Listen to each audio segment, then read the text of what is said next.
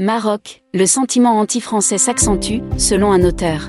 Rapatriement des migrants en situation irrégulière, réduction drastique du nombre de visas, rareté des visites officielles à même de réchauffer les relations bilatérales, autant de sujets qui jettent le froid sur les relations franco-marocaines. Pis encore, ils nourrissent un sentiment anti-français et font que les relations entre les deux pays prennent une tournure inédite. C'est du moins le constat que fait l'auteur et membre de la CSMD, Fouad Laroui, qui estime que ce sentiment touche également l'élite francophone du pays.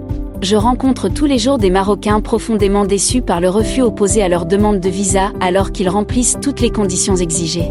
Dit l'écrivain dans un entretien qu'il a accordé à Média 24.